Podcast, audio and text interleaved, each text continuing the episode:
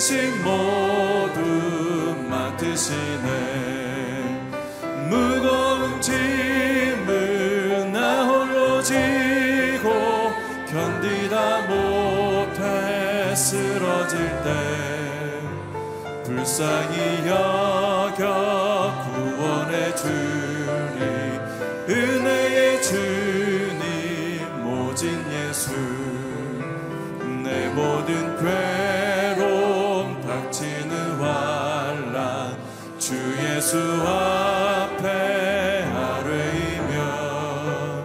주께서 친히 날 구해 주사 넓으신 사랑 베푸시네. 무거운 짐을 나 홀로 지고 견디다 못해 쓰러질 때 불쌍히 여겨 구원해 주리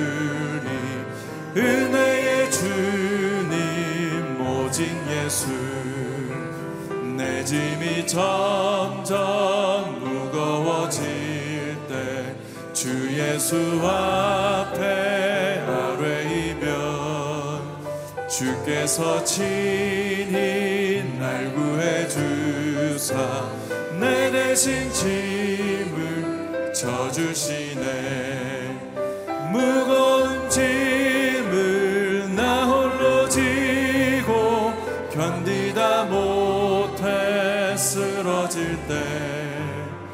불쌍히 여겨 구원해 주리 은혜의 주님 모진 예수.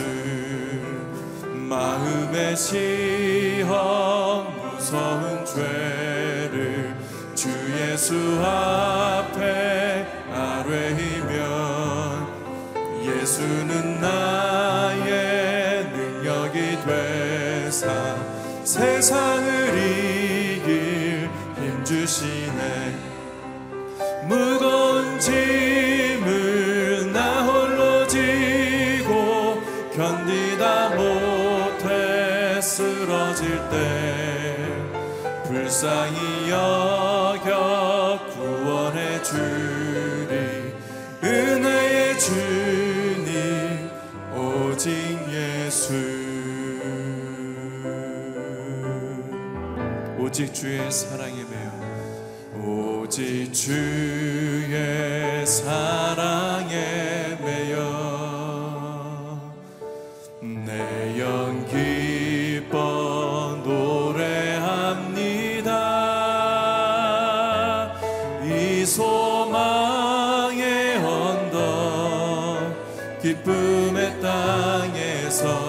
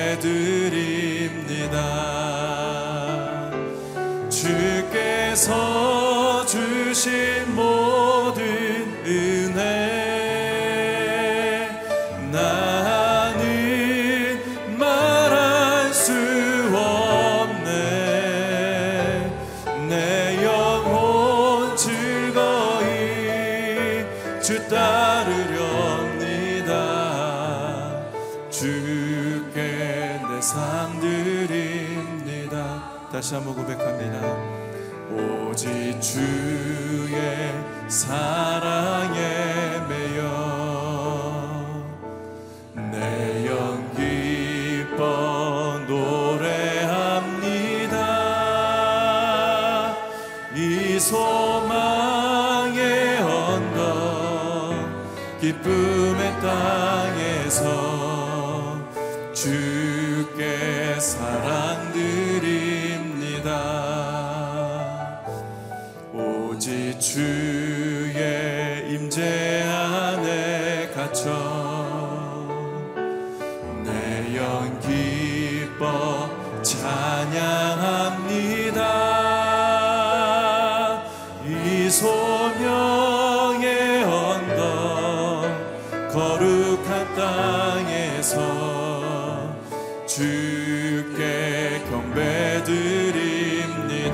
주께서 주신 모든 은혜 주께서 주신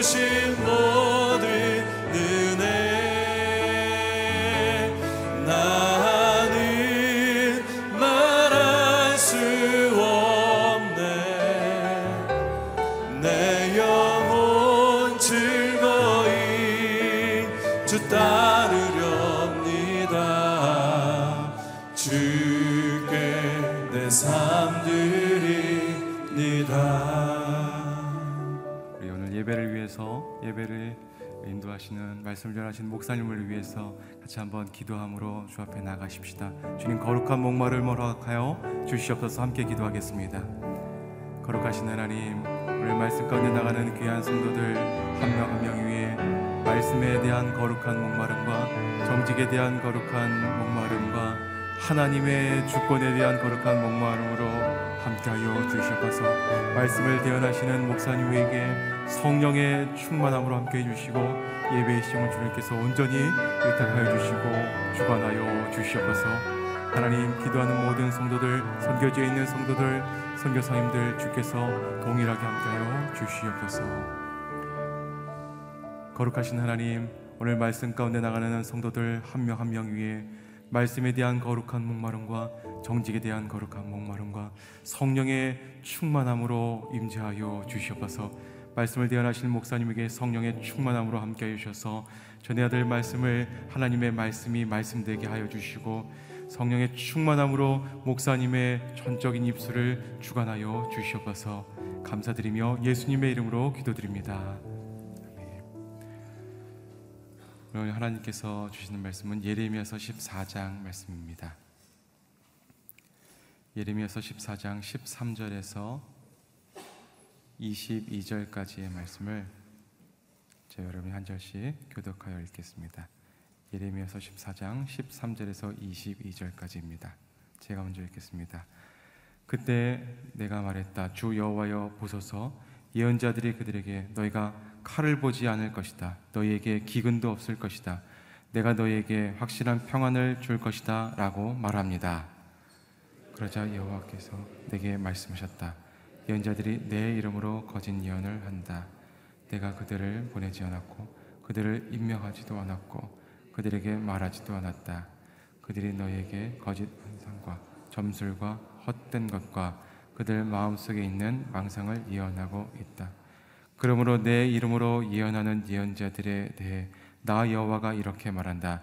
내가 그들을 보내지 않았는데도 그들이 칼이나 기근이 이 땅에 있지 않을 것이다라고 말한다. 그러니 그 예언자들이 칼과 기근으로 멸망할 것이다. 그리고 그들이 예언해 준 백성 기근과 내던져질 것이다. 그들이 그들의 아내들이나 그들의 아들들이나 그들의 딸들을 묻어줄 사람 아무도 없을 것이다. 내가 그들의 죄악을 그들 위에 쏟을 것이다. 너는 그들에게 이 말을 전하여라. 내 눈에 눈물이 흘러내려 밤낮으로 끊이지 않게 하라. 내 백성의 처녀 딸이 큰 상처를 매우 심한 상처를 입었기 때문이다. 내가 들판에 나가면 칼로 죽은 사람들을 보고 내 성읍에 들어가면 기근의 참혹한 피해를 본다.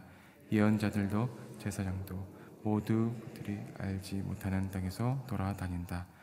주께서는 유다를 완전히 버리셨습니까? 주의 영원히 시온을 몹시 싫어합니까? 주께서는 왜 우리를 어, 지시고 우리를 치료하지 않으십니까? 우리가 평안을 바랐지만 좋은 것이 오지 않았습니다. 보소서 치료의 때를 바랐지만 두려움만 있습니다.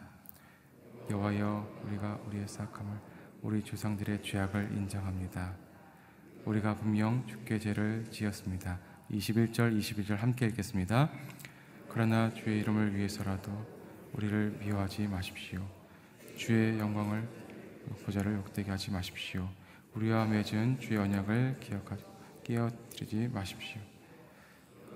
민족들을 우상 가운데 비를 내릴 우상이 있습니까? 아니면 하늘의 소나기를 내릴 수 있습니까? 우리의 하나님 여호와여 그런 분은 주가 아닙니까? 그러므로 우리가 주를 바랍니다. 주께서 이 모든 것을 하시기 때문입니다. 아멘. 주님 뜻이 아닌 거짓 예언, 거짓 평안이라는 제목으로 이기원 목사님 말씀 전해 주시겠습니다.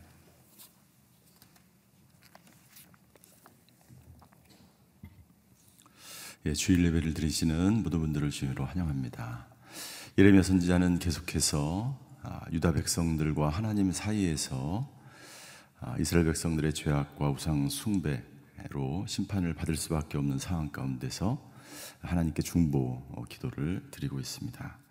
에스겔 22장 30절에 보면 이렇게 하나님께서 에스겔 선지자에게 말씀하십니다. 에스겔 22장 30절 이 땅을 위해 내 앞에서 성벽을 쌓고 성에 무너진 틈에 서서 나로 하여금 성읍을 멸망시키지 못하게 할 사람을 찾았지만 그들 가운데 한 사람도 찾을 수가 없었다. 하나님과 백성들 사회에서 하나님과 이 세상 사회 속에서 그 사이에 무너진 틈을 막고 서서 기도하는 것 그것이 예레미야의 사명이었습니다. 그것이 중보자들의 사명이고 바로 어, 기도하는 사람들 저와 여러분들의 사명인 것이죠. 어제 우리 3천여 명이 넘는 우리 많은 분들이 오셔서 나라와 민족을 위해서 기도하는 뜨거운 그런 집회가 있었습니다. 우리의 역할과 우리의 임무는 하나님과 인간 사이의 죄로 인해서 갈라진 그 모든 성벽들, 저와 여러분들이 보기에 무너져 있는 모든 이 세상에 하나님 보시기에 정상적으로 기능하고 있지 못하는 그 모든 곳에 서서 가로막아 서서 하나님의 나라가 그 땅 가운데 이루어지는 것, 하나님의 사람들이 세워지는 것, 그것을 위해서 기도하는 것, 그것이 바로 중보자들의 사명인 것이죠. 예레미야는 선지자로서 이 중보자의 사명을 가지고 하나님의 말씀을 이 백성들에게 계속해서 선포를 하고 있습니다. 하나님은 이미 이 땅 가운데 재앙을 내리기로 심판을 통해서 이스라엘 백성들에게 재앙을 내리기로 그렇게 이미 결정을 하셨습니다. 바빌론 포로로 끌려가는 것이 이미 결정되어 있습니다. 그럼에도 불구하고 예레미야가 계속해서 하나님 앞에 나와 중보할 필요가 있을까요? 예레미야의 중보가 무의미한 것은 아닐까요? 라는 생각을 할 수도 있습니다. 그러나 중요한 것은 하나님의 심판을 통해서 바벨론으로 이미 끌려가는 것이 결정되었을지라도 중요한 것은 포로로 끌려가는 것, 심판을 받는 것보다 더 중요한 것은 하나님의 정확한 뜻을 이스라엘 백성들에게 알리는 것입니다. 그들의 잘못이 무엇인지를 깨닫게 하는 것입니다. 그것이 중보자의 사명인 것이죠. 예수 그리스도를 통해서 우리는 아, 왕 같은 제사장으로 거룩한 나라로 하나님의 백성으로 우리는 부름을 받은 사람입니다. 과거에 가장 중요한 세 가지 직분이 있었죠. 왕과 제사장과 선지자의 역할이었습니다. 그 모든 역할들을 하나님께서 예수 그리스도를 통해서 우리에게 이미 주어졌다는 것이죠. 저와 여러분들은 왕으로 제사장으로 선지자로 이 땅 가운데 살아가는 사람들이라면 하나님께서 저와 여러분들을 저와 여러분들이 있는 그 가정과 사회와 직장과 그 나라와 민족을 위해서 기도하는 사람으로 선지자로 우리를 불러주셨다는 이 놀라운 사실입니다. 그래서 우리가 이 자리에 있는 것이죠. 그래서 마리아 행전을 통해서 나라와 민족을 위해서 기도하는 것이죠. 이미 심판이 내려졌다고 해도 하나님이 우리를 그 틈 사이에서 무너진 성벽 그 사이에서 가로막아 서서 그 하나님의 나라가 무너지지 않기를 하나님은 원하시고 그 중보하는 사람을 하나님은 지금도 찾고 있기 때문에 우리는 하나님 앞에 나와 날마다 왕으로 선지자로 예언자로 제사장으로 그 역할을 다하면서 이 세상을 살아가는 것입니다. 예레미야는 중보자로서 하나님 앞에 또다시 기도하며 나아갑니다. 13절입니다. 예레미야의 두 번째 중보 기도죠. 그때 내가 말했다. 주 여호와여 보소서 예언자들이 그들에게 너희가 칼을 보지 않을 것이다. 너희에게 기근도 없을 것이다. 내가 너희에게 확실한 평안을 줄 것이다라고 말합니다. 당시에 예레미야처럼 하나님 나라를 위해서 중보자로 서 있는 그래서 이 땅 가운데 하나님의 그 심판이 도래할 것이라고 분명하게 선포한 사람이 있었는 반면에 거짓 선지자들도 있었습니다. 이 13절의 내용이 바로 거짓 선지자들이 선포한 내용이었어요. 거짓 선, 선지자들의 선포한 내용은 무엇입니까? 예, 평안이 있다는 거예요. 평안. 하나님의 말씀은 분명한 심판과 제약과 멸망과 칼과 기근과 전쟁이었는데 거짓 선지자들의 그 예언의 내용은 예, 아무런 문제가 없을 것이라고 말하는 거예요. 너희가 죄를 져도 너희가 우상을 섬겨도 너희가 하나님 앞에서 바르게 살지 못해도 그것은 문제가 되지 않는다. 왜냐하면 너희는 선민이고 하나님이 너희를 선택하셨고 하나님의 특성은 자비와 극률이기 때문에 아무런 문제가 없을 거야라고 백성들을 위로했다는 거예요. 그들이 그렇게 위로한, 그들이 그렇게 선포한 근거는 무엇입니까? 14절입니다. 예언자들이 내 이름으로 거짓을 예언한다. 내가 그들을 보내지 않았고 그들을 임명하지도 않았는데 그들에게 말하지도 않았는데 그들이 그렇게 거짓 예언을 선포한 근거는 뭐냐면 거짓 환상과 점술과 헛된 것과 그들 마음속에 있는 망상을 예언하고 있는 것이다. 하나님으로부터 주어지지 않는 그 말씀을 예언한 이 사람들의 근거는 자기 자신에게 있는 거예요. 거짓된 것들이에요. 환상이에요. 망상이에요. 예, 헛된 것들, 마음 속에 있는 것들을 예언하는 거예요. 그러니까 이스라엘 백성들은 아, 죄를 지어도 괜찮은가 보다. 우상을 섬겨도 문제가 없나 보다.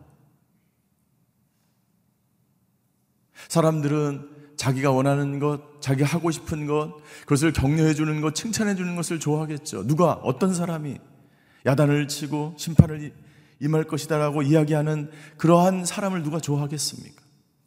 자기가 원하는 것을 듣고 싶은 것을 보고 싶은 것을 사람들은 아, 보는 거예요.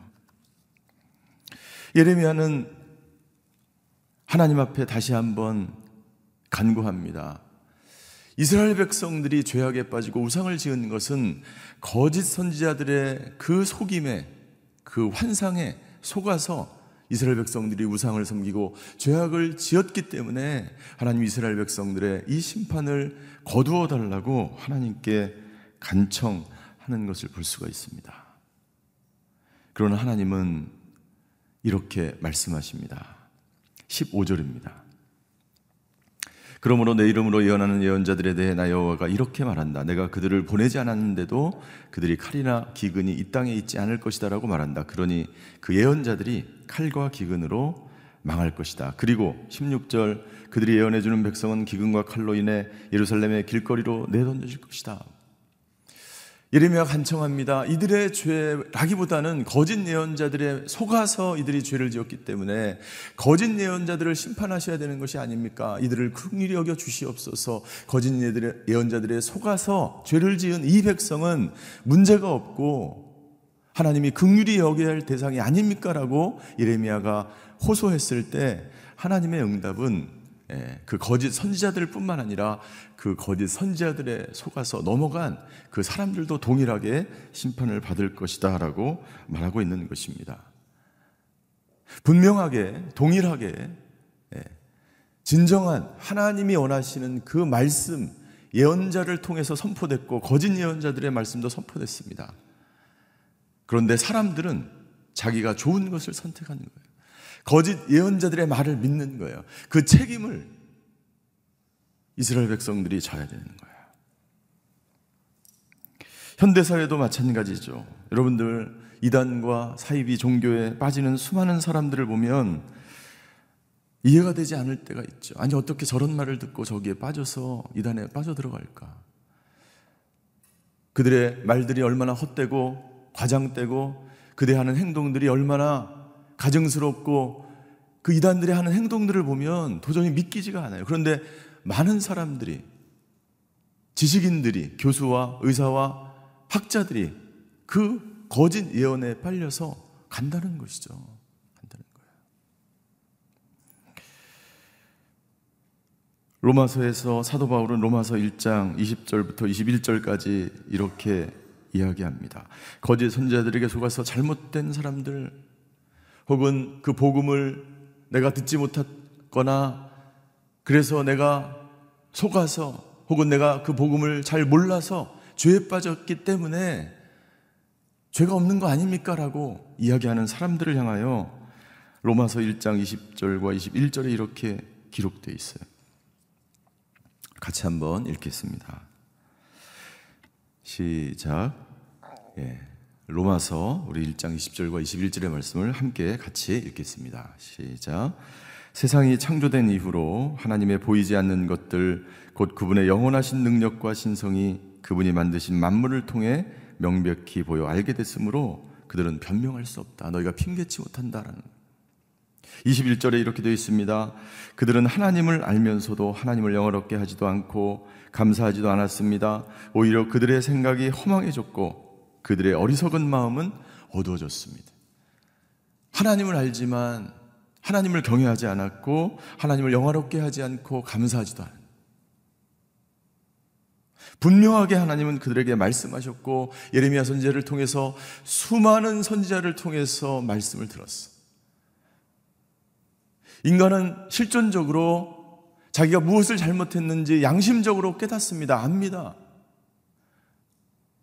그런데 하나님의 뜻이 무엇인지 분명하게 듣고 있었던 그러한 유다의 백성들조차 그 하나님의 말씀을 따라 살아가지 않았다는 거죠. 무엇이 잘못인지 우리는 너무나 잘 알고 있어요. 그러나 따르고 따르고 이 영혼 깊숙한 것에서는 그 하나님의 말씀을 따르고 싶지만 인간의 소욕을 쫓아서 유대 백성들은 살아가고 있었다는 것이죠.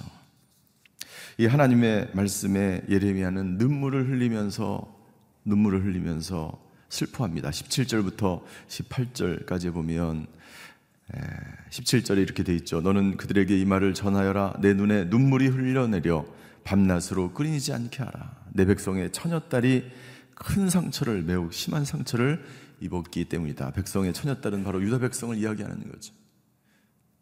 예레미야에게 있어서 두 가지 두 가지 고통이 있어. 첫 번째는 자기의 민족이 심판을 받아서 칼과 기근과 전쟁으로 인하여 고통을 당하게 될 것이라는 것을 눈으로 보게 된다는 이 사실이 너무나 고통스럽고 또 하나의 아픔은 뭐냐면 그 백성에게 너희들이 멸망할 것이라는 이 사실을 가서 증거해야 되는 그러한 아픔이 있어. 여러분 어느 부모가 어느 사람이 자기가 사랑하는 백성에게 가서 그것도 처녀에게 너는 곧 죽을 거야 라고 말할 수 있는 사람이 누가 있겠습니까? 그 젊은 처녀에게 너는 곧 기근으로 칼로 재앙으로 너는 죽을 거야라고 그 말해야만 하는 예레미야의 중보자의 이 고통을 17절과 18절에서 볼 수가 있습니다.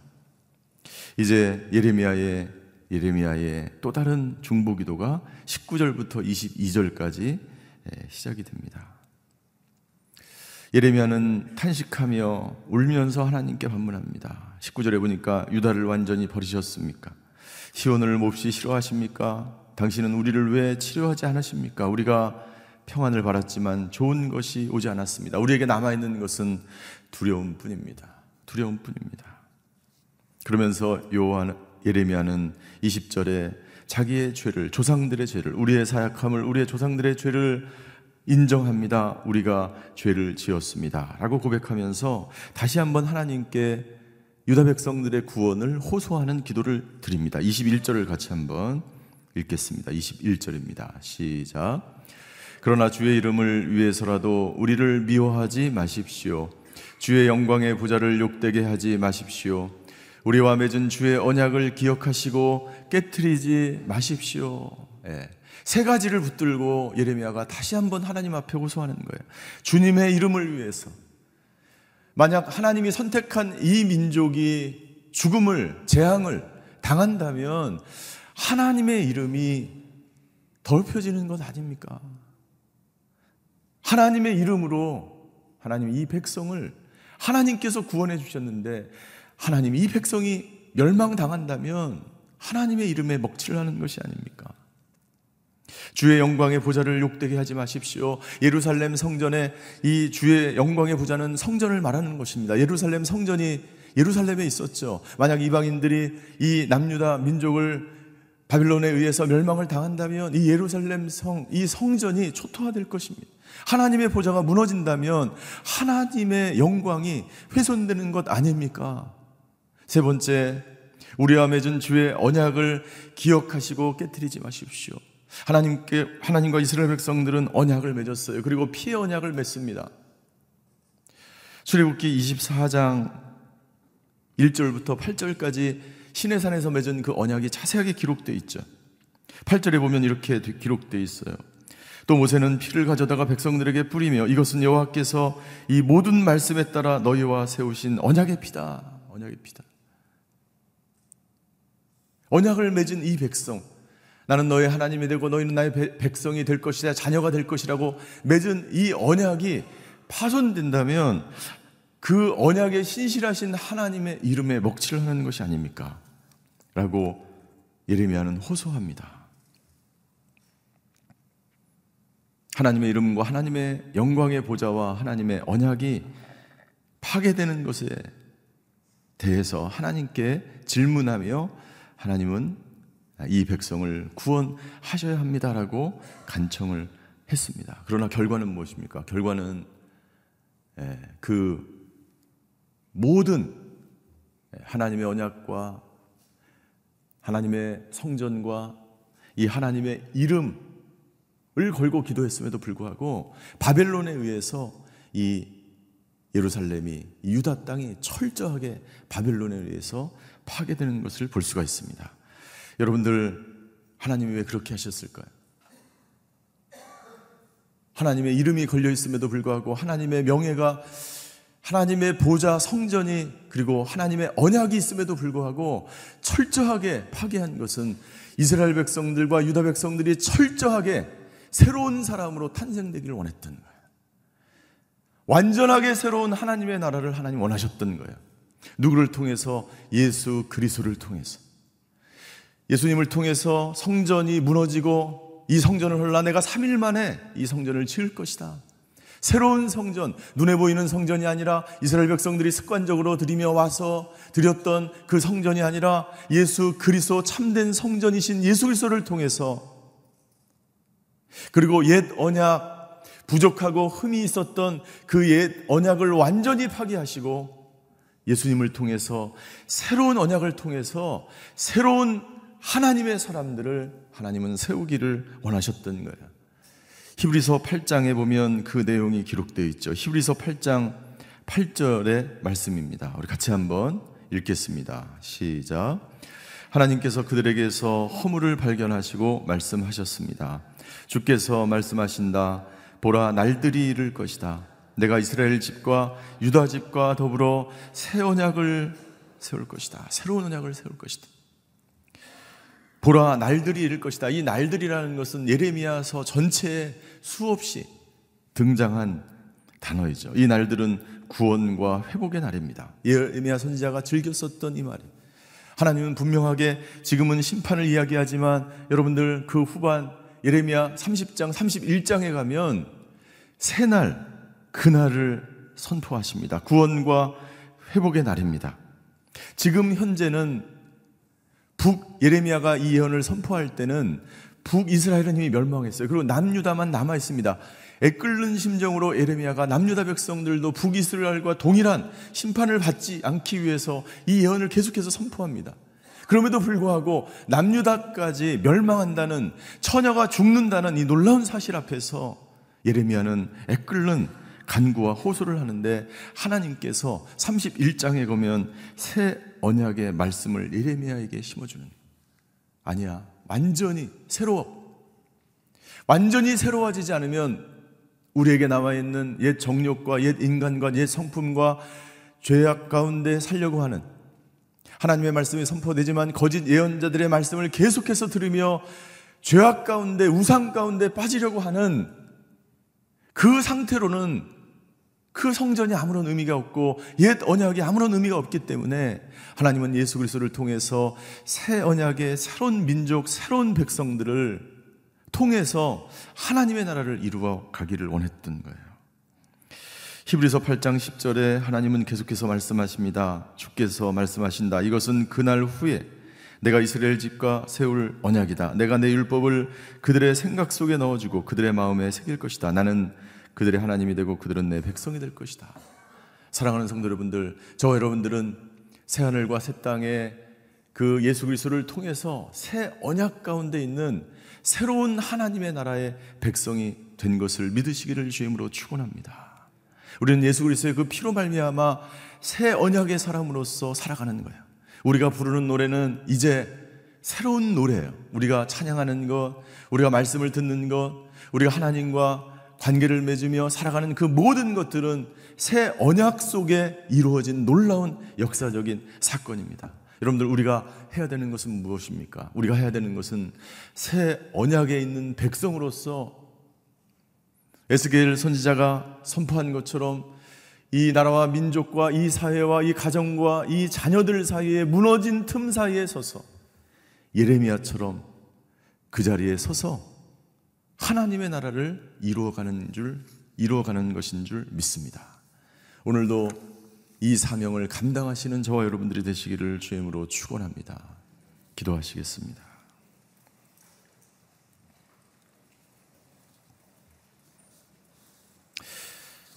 이 사회에 이 세상에 무너진 곳이 있습니다.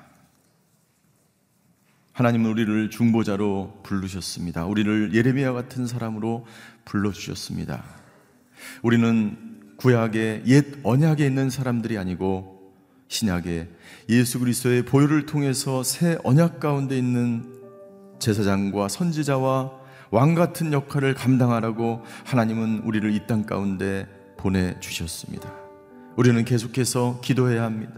우리는 계속해서 말씀을 증거해야 합니다. 우리는 계속해서 새 노래로 하나님을 찬양해야 합니다. 세상이 점점 악해지고 흉흉해지고 소망이 없는 것 같고 모든 사람들이 우상으로 달려가고 거짓 예언자의 그 말에 속아서 달려갈지라도 하나님 우리는 이 자리에 서서 하나님을 예배하며 찬양하며 기도하며 이 자리에 서 있는 저희 모두가 되게 하여 주시옵소서. 오늘 우리가 주여 한번 부르고 기도할 때 이 나라 민족을 위해서 자기 자신을 위해서 예레미야 같은 사람들 되게 하여 주시옵소서. 다 같이 주여 한번 외치고 기도하며 나아가 시겠습니다.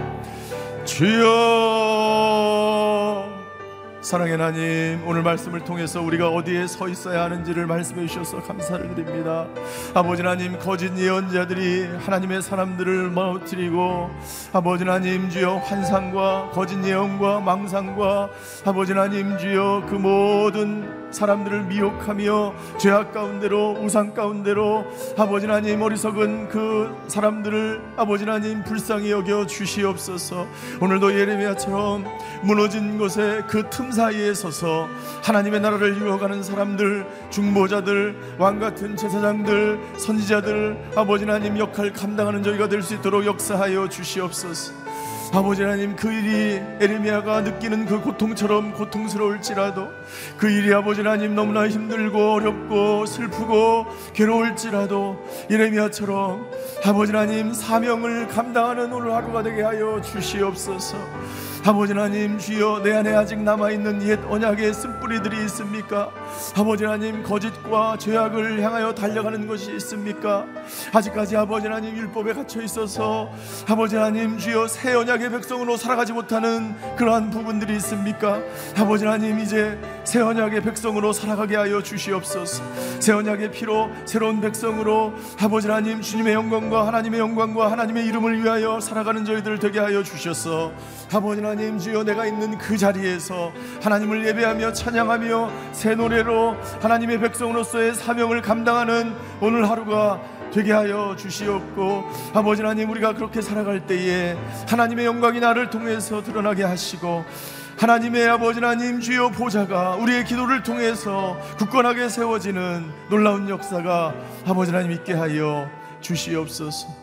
사랑의 하나님, 우리를 새 언약의 백성 삼아 주셔서 감사를 드립니다. 아버지 하나님, 나의 정과 욕심과 그 모든 것들이 십자가에 못 박히고 이제 하나님의 새로운 하나님의 나라의 선민으로 시민으로 살아가는 왕 같은 제사장과 선지자의 역할을 감당하는 저희 모두가 되게 하여 주시옵소서. 사랑의 하나님, 이 사회와 이 세상과 이 나라의 아버지 갈라진 그 틈 사이에서 하나님의 나라와 하나님의 영광과 하나님의 이름을 위하여 사명을 감당하는 저희가 되게 하여 주시옵소서. 오늘도 아버지 하나님 우리를 부르신 그 자리, 그 사명의 자리, 십자가의 길, 아버지 어렵고 힘들지만 예레미야처럼 아버지 하나님 묵묵히 그 자리를 지키며 기도하는 사람 중보자로 살아가는 저희가 되게 하여 주시옵소서. 아버지 오늘도 병상에서 기도하는 환우들과 성도님들과 그 가족들의 기도를 들어주시고 응답하여 주시고 치유와 회복의 역사가 나타날 수 있도록 주여 역사하여 주시옵소서. 오늘도 마리아 행전이 아버지 진행됩니다. 나라와 민족을 위한 여성 기도부 운동 가운데 기름 부어 주셔서 아버지 하나님 그의 끓는 기도에 응답하여 주시고 이 나라와 민족이 회개함으로 하나님께 돌아와 하나님께 영광 돌리는 나라와 민족이 되게 하여 주시옵소서.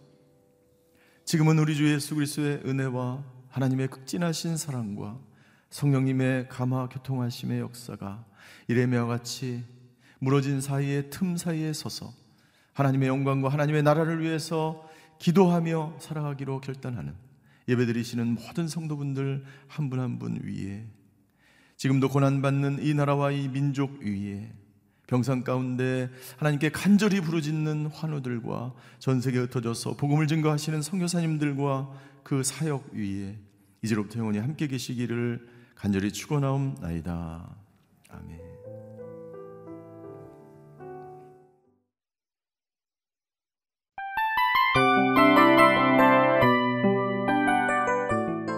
이 프로그램은 청취자 여러분의 소중한 후원으로 제작됩니다.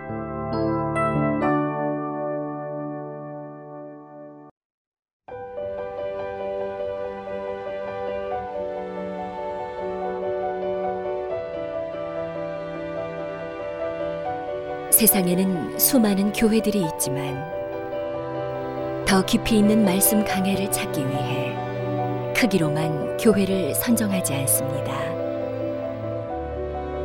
보다 좋은 영적 콘텐츠를 더 많이 나누기 위해 방송비를 받지 않습니다. 1년 365일 복음만 전하고 싶어서 우리는 광고를 하지 않습니다. 온누리의 복음을 땅끝까지 CGN TV와 함께 땅끝 선교사가 되주세요.